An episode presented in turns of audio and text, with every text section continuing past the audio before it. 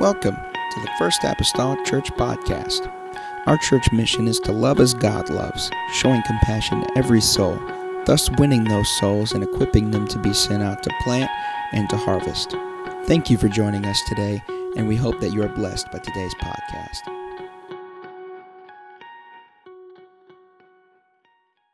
Amen. Praise the Lord today. Praise the Lord, everyone. Amen. The house of the Lord this morning. Amen. So glad everyone is here. Amen. Today. And uh, man, so thankful. We thank everybody for being here, but man, I'm just thankful for the presence of the Lord. I don't want to be, you know, giving everybody else thanks for being here without taking a little bit of time to let him know I appreciate. You know, we say sometimes, you say, man, I tell you what, Lord just really showed up. Actually, we're the ones that showed up. He was here. Amen. He's here. It's not like, you know, he was late and he got here. Sometimes we're the ones that are late and we just get clued into where he's at and what's going on. Amen. So we're thankful for the Spirit of the Lord today. Hallelujah. I'll read a verse of Scripture again just to make everybody comfortable this morning. Um, 2 Samuel 11. We are ending our School of Hard Knocks here series this morning. And you already, whiteboard's out. It's already different right now, right?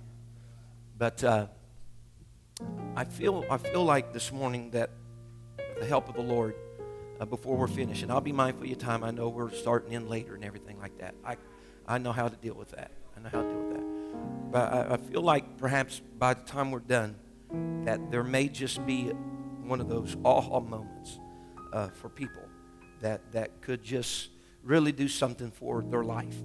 And uh, more importantly, their life in, in God. And, and so I'm going to ask you just to don't, don't check out, just follow me. All right? Just follow me, just track with me.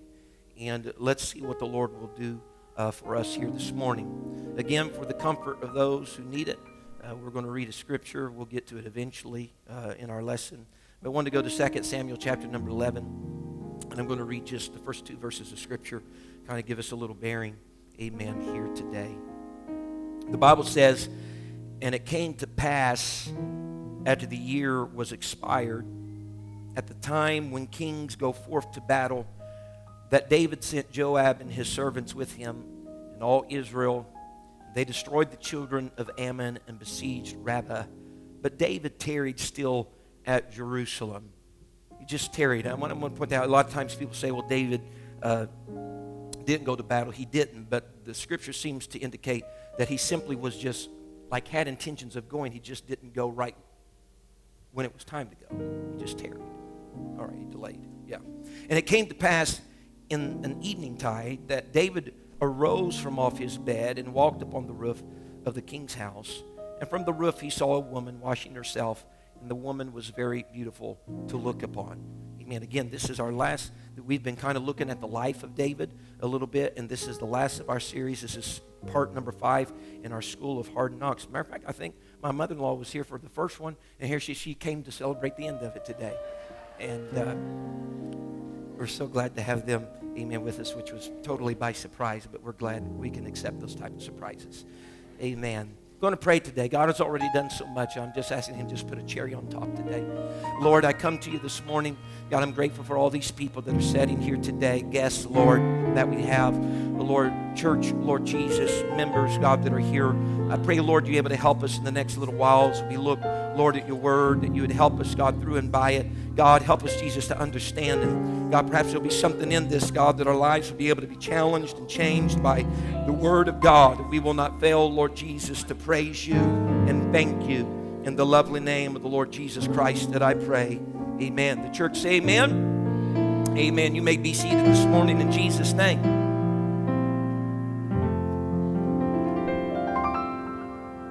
You know it's bad. I know you got to have two podiums to hold all your junk. I'm telling you right now uh, today, but we'll, we'll, do this with the help of the Lord. Amen. This morning. Um, this is just going to be real practical to begin with, uh, folks. And you, someone might have to cut that fan for me because some of my notes are real thin. And uh, amen today. Of this is going to be real practical. See, that's what I'm talking about. here on, and then some of you may see this and may not be able to see this up here this morning. I tried to write big enough so everybody could see this. And so uh, I'm going to start out just giving you a little psycho analyzing here today. Someone's already nervous. They said the first part of that fit me real well, psycho. And uh, a little psycho analyzing you today. I'll, I'll explain what this is. I'm fine. I'm fine. Right, it's good. We're fine. Amen. Just, just the, the, what goes on here. What this basically is, is, is a model of, of your identity. It's a model of your identity. Uh, it, it, it, it's kind of like a window pane, the old window panes that had like four panes in it. And basically, what it is is uh, the way that your life can be viewed from like four different angles, or the identity of your life. And what this, this first little square here represents, it is the area of your life that you know the details and others know the details. Stuff that you know and other people know about you. And so that's that arena of your life, or known as the open area of your life. It's not closed to anybody, it's not closed to yourself. Everybody knows about it, you know about it. And so this, this is really our, our, our, our public persona, all right? Everybody knows about it. You know about it. It's who you are when everybody's looking. It's who you are when everybody is looking. And then there is this other quadrant down here, and this is the things that you know about yourself, but then other people don't know about yourself. It's things that you know about yourself and other people don't know about yourself. Uh, with that, there might be uh, some fears that you have. And, and I know this can change dynamics with person to person or groups to groups. But, but it, it, there might be some fears in your life that you kind of keep secretive. You know, you think people judge you if they knew that you was, you know, afraid of flies in the house. And uh, so it's a secretive part of your life that maybe you know, but no one else knows. And so what this part of your life is, this is yours that you have the ability to share, to share with people. They don't know it because you don't share it. They don't know it because you don't tell it. And the only way that they will know, by and large, is probably is if you do that, if you share a portion of your life with you. And so this area of your life is largely the, lived out in the private area of your life. Because it's that that no one else knows except you. Or maybe people that is very close or intimate uh, to you. And so it is the person that you are when no one, no one else is around or knows or sees. It's that person. Uh, this, this part here is the hidden part of your life is, you know, no one knows your disappointments like you know them. Other people may not. They may, they, they may not even be clued into some of the things that you've went through in your life, unfulfilled dreams that you have you never told anybody, but they're unfulfilled in your own life because you knew what you were going to do, but you didn't do it. It's that area of your life. This is even the area of your life where there could be secret sins in your life. Nobody else knows about it except you. And then there is that other area of your life that's, that's known to be the blind spot of your life. And it's made up of what you don't know, but what other people know about you. It's also sometimes called the unseen area of your life. And that area of your life is where I hope you have some friends. Anybody got any friends? I hope you have some friends that are close enough to you that they know some things about you, but that you don't even know yourself. And the only way, here is the dynamic, the only way you'll get the knowledge of this is number one, you either ask for feedback or those friends in your life willingly give you feedback without you asking. For in other words, this might be areas, Brother Fred, that, you know, it could be a negative thing. It could be that I'm oblivious to being a prideful person. And somebody else finally just puts down their foot and say, you know what, you're a really great guy, but you know, you can be prideful sometimes. Whoa, what? I didn't really know that about myself until someone spoke that into me. Or you got to be vulnerable to be able to ask somebody close to you, what are some areas that I could work on? Boy, if that's it, you better have a friend. What are some areas I could work on? And but see, with that, what goes on between this and this is you need to have somebody that you can have accountability with in your life. What I'm saying is, you need to have someone that can speak into your life. Whether that's a friend, and I hope that I can uh, someday get to that place in your life, a person of leadership or pastoral leadership in your life that can speak into your life that the things that you're not aware of that maybe we can bring to the surface. And listen it's, uh, it's not always negative. Could be something very positive. You know you could tell somebody that that's constantly just down on themselves and just kind of just poured themselves in obscurity. You say you know what this particular trait about you, man, that's, that's tremendous. That's really, you need to really hone that skill. You know, it's like a, a, a kid that, you know, kind of always in class was the doodler on their page while the teacher was teaching. And finally, someone, someone just grinned. I just seen it, a smirk on their face because they did that, okay. But, but going by and someone, perhaps even a teacher, recognizing that, they shouldn't be doing it, of course, at that time. But all of a sudden, man, there's a grand artistic ability that's taking place on the page. Like you, you need to really pour, you need to be taking some classes along art, and something could just flourish and come out that they really didn't, they just thought they was just kind of idly, you know, doing something to pass time. But in reality, there was something there that they were blinded to. All right, and so there is that blind spot then in your life, both positive things and negative things that you may not see about your personal self. And this is this is your naive persona. Naive, not, not everything that you know about yourself. But then there is this other quadrant down here, very peculiar quadrant. And it's what you don't know about yourself, and it's what others don't know about yourself. That's a very peculiar place because I can't get feedback from others because they don't know. And it's like I can't share anything because I don't know it myself.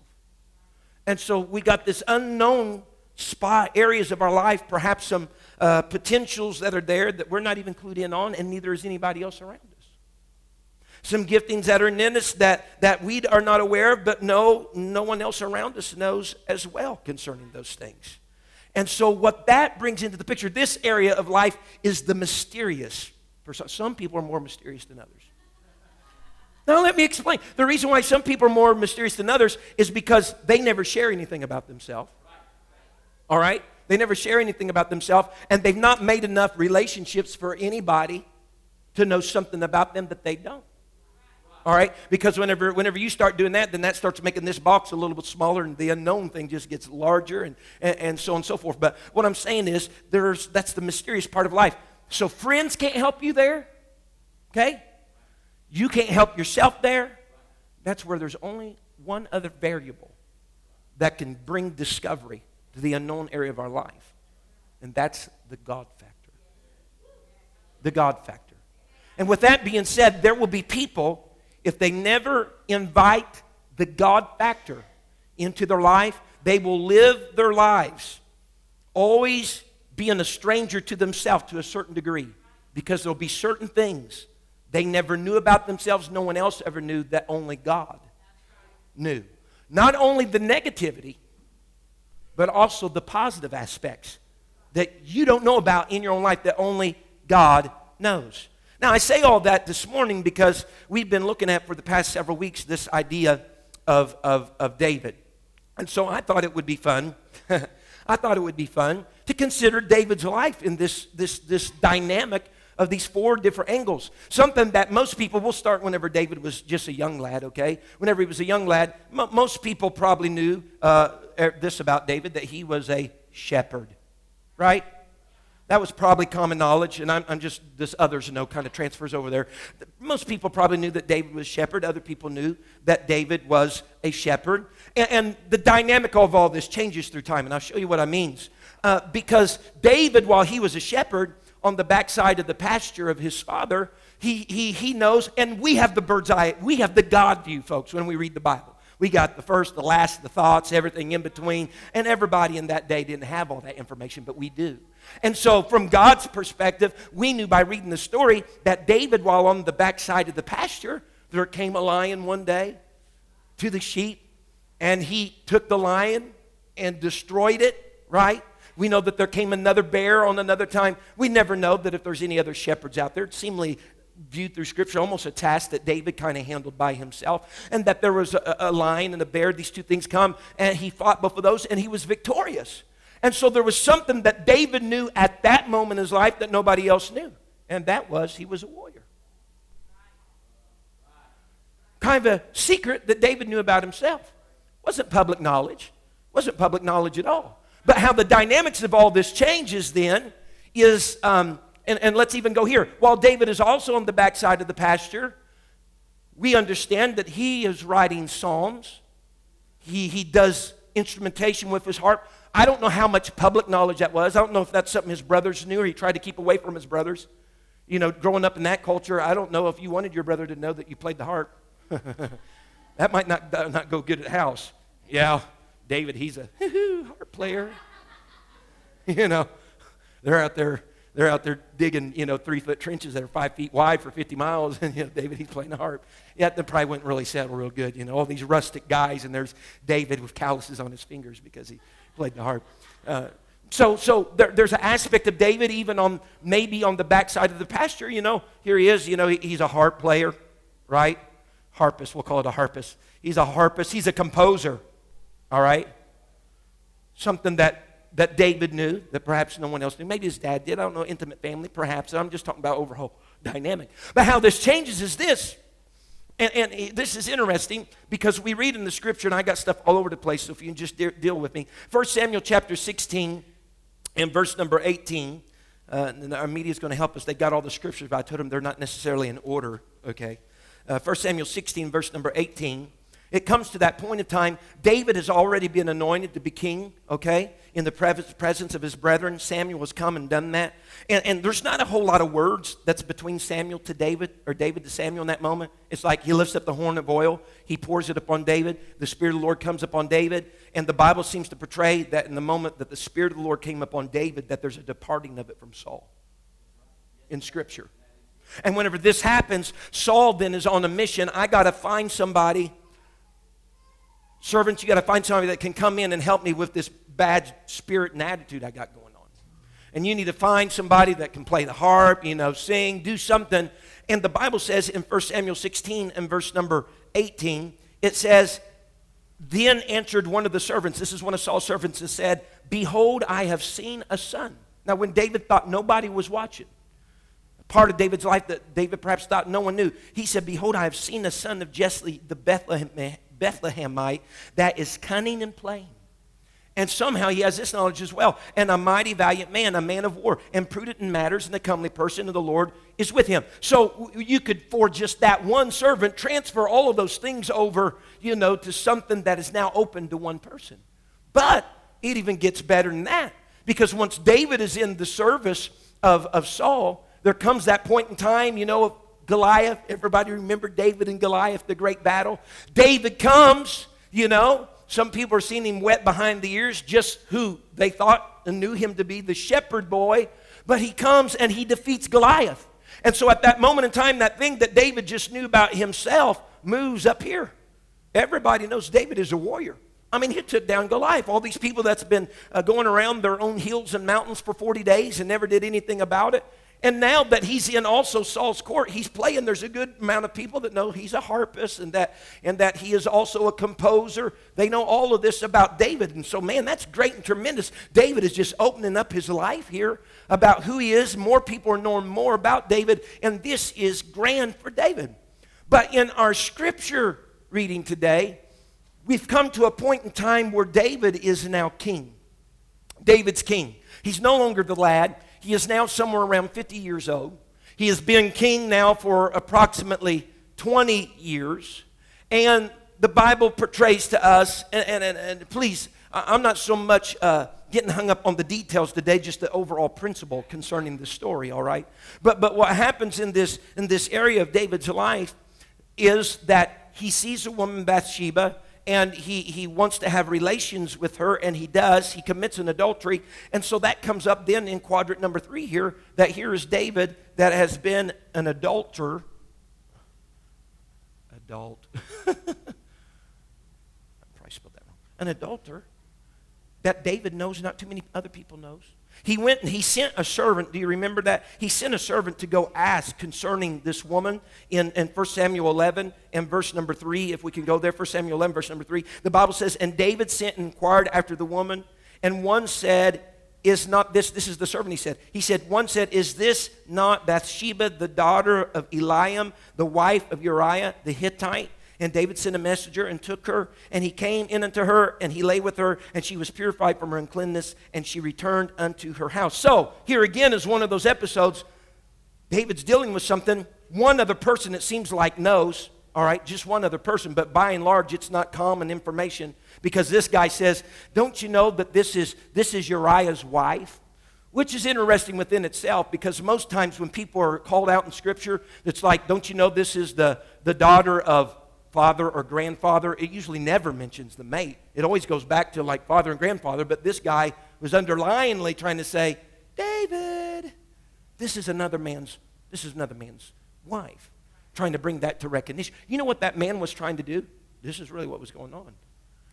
He was trying to point out a problem that had been in David's life, even up to that point in time, that had blindsided David to a certain degree, called lust.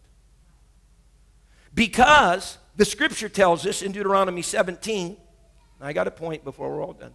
In Deuteronomy 17 and verse number 14, whenever it spoke about the qualifications or the criteria, the criterion of, of, of a king of Israel, it says in Deuteronomy 17 and verse 14 these words it says, When thou art come unto the land which the Lord thy God give thee, and thou shalt possess it, and shalt dwell, dwell therein, shalt say, I will set a king over me, like all the nations that are about me. Thou shalt in any wise set him king over thee, whom the Lord thy God shall choose. One from among thy brethren shalt thou set king over thee, that thou mayest not set a stranger over thee, which is not thy brother. Okay, so we're going to have somebody that's among us that's going to be our king. Look, but he shall not multiply horses to himself nor cause the people to return to Egypt, to the end that he should multiply horses. For as much as the Lord hath said unto you, ye shall henceforth return no more that way. Neither shall he multiply wives to himself, that his heart turn not away. Neither shall he greatly multiply to himself silver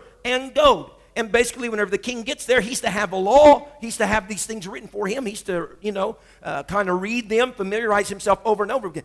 David, folks, I mean, he's stacking up some things down maybe here that only a few know up here because David does multiply horses. David does multiply wives. He takes so many concubines and then more. And you see one passage of scripture talks about this child, this child's from this lady, this child's from that lady, that child's, and like it's like blow you away. Amen. So he has all these different things in his life, amen, that's going on that he shouldn't be doing. But also there is that lust factor since he already had all these concubines maybe not totally aware of it to himself, but there's some people that understand what's going on in David's life and they're trying to help him. And maybe really what his problem was, maybe David was a little bit familiar with his lust. But having all these concubines, maybe he was a little oblivious to his disobedience. Now, how in the world is that possible? I'll tell you how. I tell you how you can do something and still be blindsided to the fact that you've done it and it's called this denial. You can do something, and it can still blindside you because you're not willing to acknowledge that you've done it. And so, David, perhaps trying to hide lust, in process being disobedient, but not acknowledging that disobedience, he's blindsided to it and what everybody sees on the surface then is all these wives and concubines a part of David's life. Is everyone doing all right? Amen. So we see all these things. And so what lust starts to do for David, it starts to, what we talked about last week, it starts to degrade his overall character, his overall integrity. And he's not evidently being accountable to anybody. David's not asking for feedback. Amen. Thank goodness for people that will step into our life and give it, but there's a lot of people that won't. You got to ask for it. And if you're never asking for some good, constructive feedback in your life, these things that you don't know about yourself and even these things that you try to keep private can just remain so obscure. And they can be the undoing of us in our characters. Amen? Just trying to stay here. Just trying to stay on. Uh, uh another example, if you want another example of a little bit of all this, consider Gideon. This is, let me just get this, give me an inroad to the unknown spot. Consider Gideon, the oppression of the Midianites, threshing wheat by the wine press, right? An angel of the Lord appears to him. This is not somebody he knows, per se, you know. This is not himself, but shows up in David's life and says, or in, in, in Gideon's life and says, Thou mighty man of valor. Hold on. Now, back in this quadrant here, what's open, Gideon, everybody else knows, he's a part of the least tribe. He's the least of his father's family. Carrying around all of that in his own heart and mind, and what even others kind of push up on. He's of the least tribe, he's the least of his father's family. But when the God factor got brought in, God says, You're a mighty man of valor. Now look at the domino effect then for Gideon's life, knowing the God factor part of his life. He goes out, he takes care of business with the Midianites, brings deliverance for the Israelites because he got the God factor part of his life. So the question that we just kind of wrestled with this morning, what would have been the outcome had there never been the God factor? Had there never been the unknown that was there? That was there, but it was never spoken into his life, not allowing the God factor. He had still been the least of his father's house and fill in the least of all the tribes and may have still been threshing wheat by a wine press somewhere. It would probably have been somebody else besides Gideon. Not because he didn't have the potential, but because he wasn't awakened to his own potential. I know, I said I'm going to, you know, condense this this morning, and I am, because I think we can do it justice and still condense it today. The God factor here concerning David. Here's what I want you to wrap your minds around this morning. We know he's a leader, we know he's a composer, we know he's a shepherd, we know he has taken wives, we know, we know that uh, Nathan, okay, right? Nathan finally comes later in the book and he he, he's, he's given David some accountability, some feedback, because David has sinned with Bathsheba.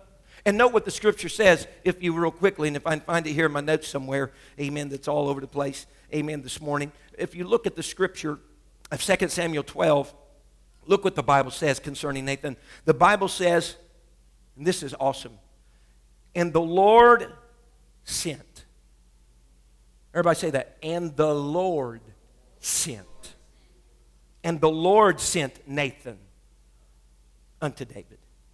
And he came unto him and shared that story of the there was a guy that had a one little ewe lamb and another guy who had a sojourner come and and he asked the man if he could have his little ewe lamb for the purpose of the sojourner and he killed it and da da da David's you know getting you can see David's tensing up in the scripture remember he's starting to cast well this is what should be done to that man blindsided. Blind. This is what should be done. He's blindsided. This is what should be done to the man. And then Nathan, boom, feedback. Thou art the man. Boom, something just opened up in David's life. Something that he had been trying to keep secret and he was blindsided to because he didn't want to acknowledge. God sent a man. God sent a man into his life, says, I need to give you some feedback concerning you. Nathan, I don't know if Nathan knew it to begin with, Sister Sharon, but God gave the information to Nathan. And Nathan shared it with David, and David's like, boom, there I am. But folks, here it is. That's great, and that's tremendous, and that's wonderful. But there is still this God unknown area of David's life. And I, am going to rush to a close, but this is God's, uh, this is the God portion of David's life right here. Take my time. Okay, that's what my wife says.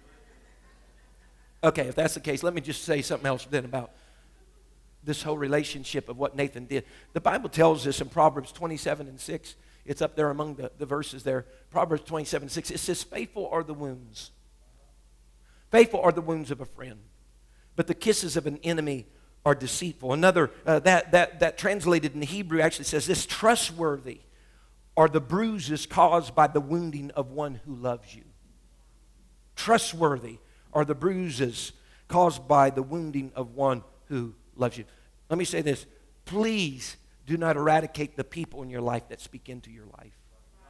And that goes from pastors to teachers to leadership personnel. It doesn't, it doesn't always set good, but in the end of the day, it's for our good. Okay, the David factor.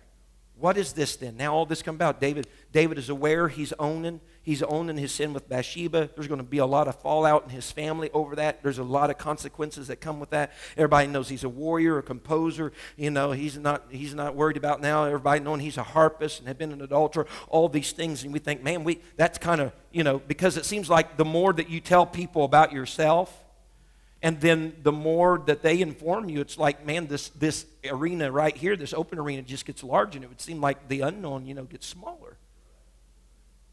But there's always going to be a part of that that can only come from God. So, David, what is it? What is it that's in your life that only God can speak in your life? You remember these words. We've preached about it, we've taught about it, but I pondered about them over the past week. We read whenever Samuel was speaking to Saul, the king prior to David, said, Saul, you've done wrong in the sight of God. The kingdom's going to be taken away from you. Samuel had this information, no doubt, from God. He said, God is going to seek him out a man that's after his own heart. You see that phrase in the book of Samuel, and the only other place you see that phrase is in Acts, whenever it's being recalled as a story. Here's what I'm trying to get at this morning, folks. Consider with me the unknown of David's life. This is powerful to me. The unknown of David's life is that he himself had never known that he was a man that was after God's heart.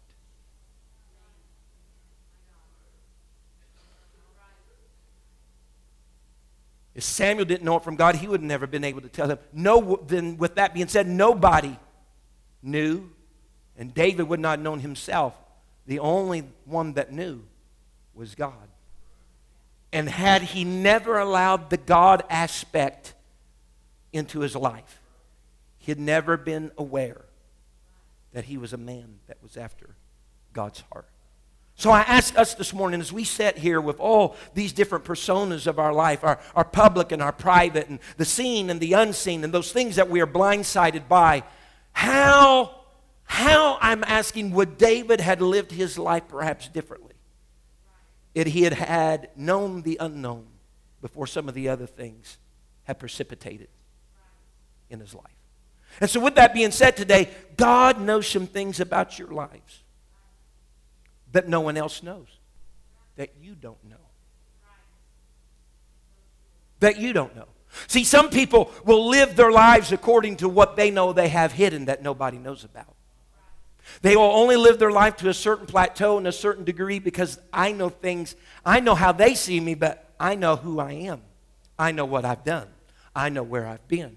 I know what I struggle with when nobody else is around. I know the thoughts and the struggles that go on in my head. And so I can only live my life to a certain degree because I know me. Right? And then we have the idea of what maybe feedback we've got. Some perhaps true and some untrue. Because there could probably really be another box over here somewhere that's called assumptions. It's what there, there are those things, concrete things that people know about you, and there's those other things that people think they know about you. Right? And so every every bit of feedback you get is not from concrete evidence, some of it is from assumption. And so with that said, then some people are living their lives by what other people's assumptions are about them. Failure. They're a failure. They'll never make it. Right? And so we live our lives sometimes then according to what we have hidden, according to what other people. But what about the God factor? If every, for instance, if everything else, the secret things in your life that are hidden that are just so negative, it's just, it would be horrible if anybody would even knew. And there's probably some of those areas we'll always keep tucked hidden. And then there's other things that people are saying, I'm going to walk my life like this because these other areas of my life are telling me that this is the way I should walk. David, you'll do that. You'll, you'll, you'll sleep with Bathsheba and you'll have other headaches and all these things. But if you allow God in, He's going to reveal a side that you wasn't even aware of yourself. And please note this this morning. Please note this this morning. I, am I'm, I'm, I'm trying to get there.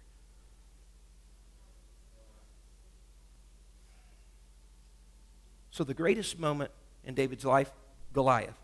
The name associated perhaps with the worst moment, Bathsheba. But listen, just because Bathsheba seemed to be David's worst chapter in his life, wasn't his last chapter in his life. Because when we read the Old Testament, you read the Old Testament, you read about a king. And it either says this king was a good king, this king was a bad king. It's like no middle of the road king, you know. He, when the end of the story is done, it's kind of good or bad.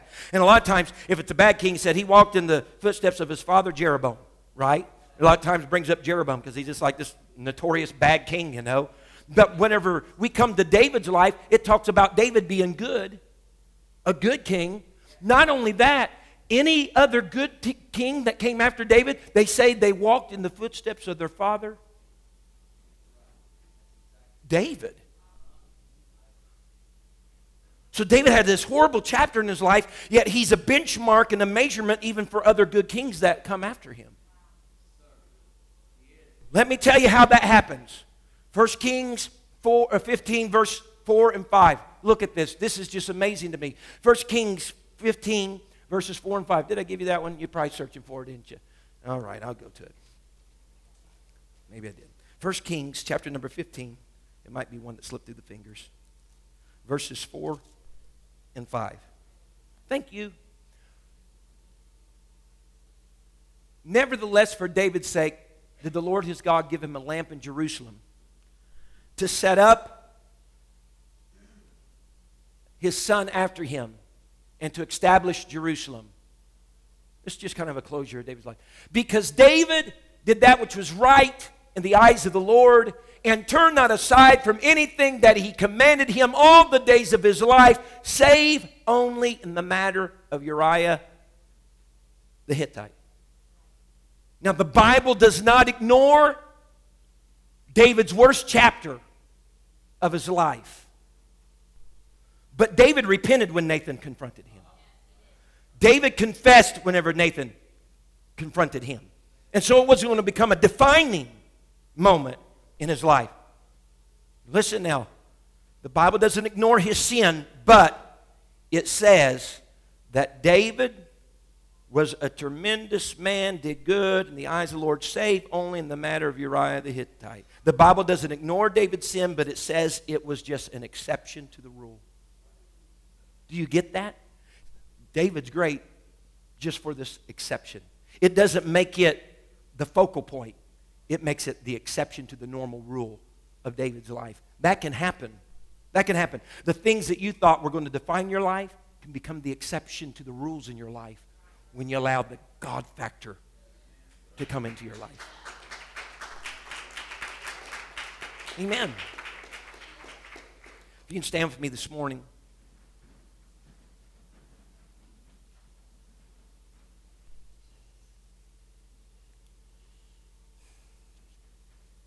A man that's after God's own heart.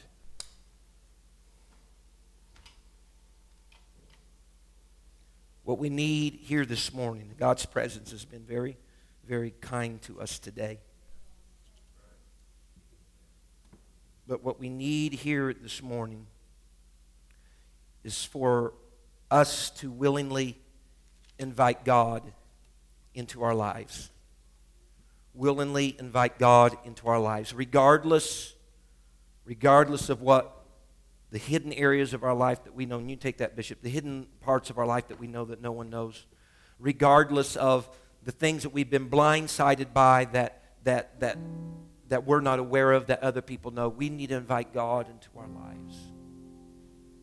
Because I'm confident today that oftentimes, whenever people come to this place called the church,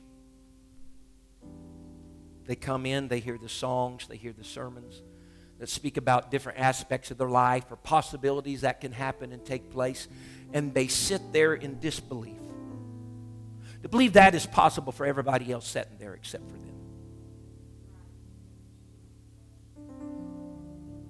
They look maybe at some uh, of the members of this church. Oh, I know they've been going there for years, and that's possible for everybody. What that preacher is saying, what he's saying, you know, about being able to live such and such life and victory and all this, that's great for everybody except for me.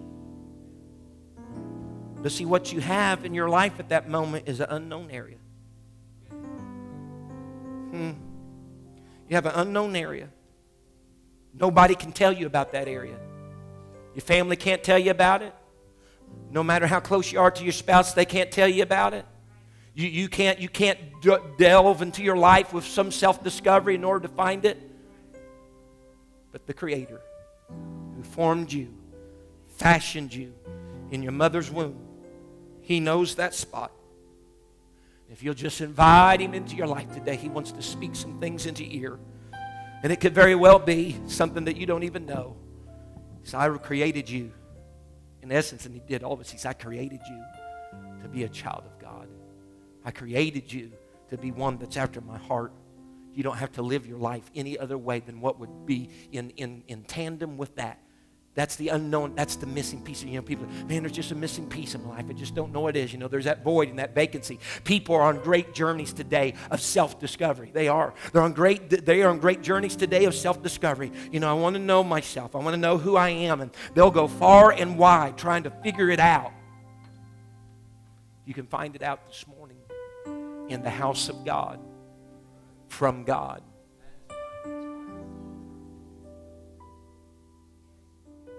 We bow our heads in this place today. Thank you for listening. If you would like more information about our services and activities, you can find us on Facebook, Instagram, and Twitter with the username FACMC. Again, that's FACMC. Thank you and have a blessed day.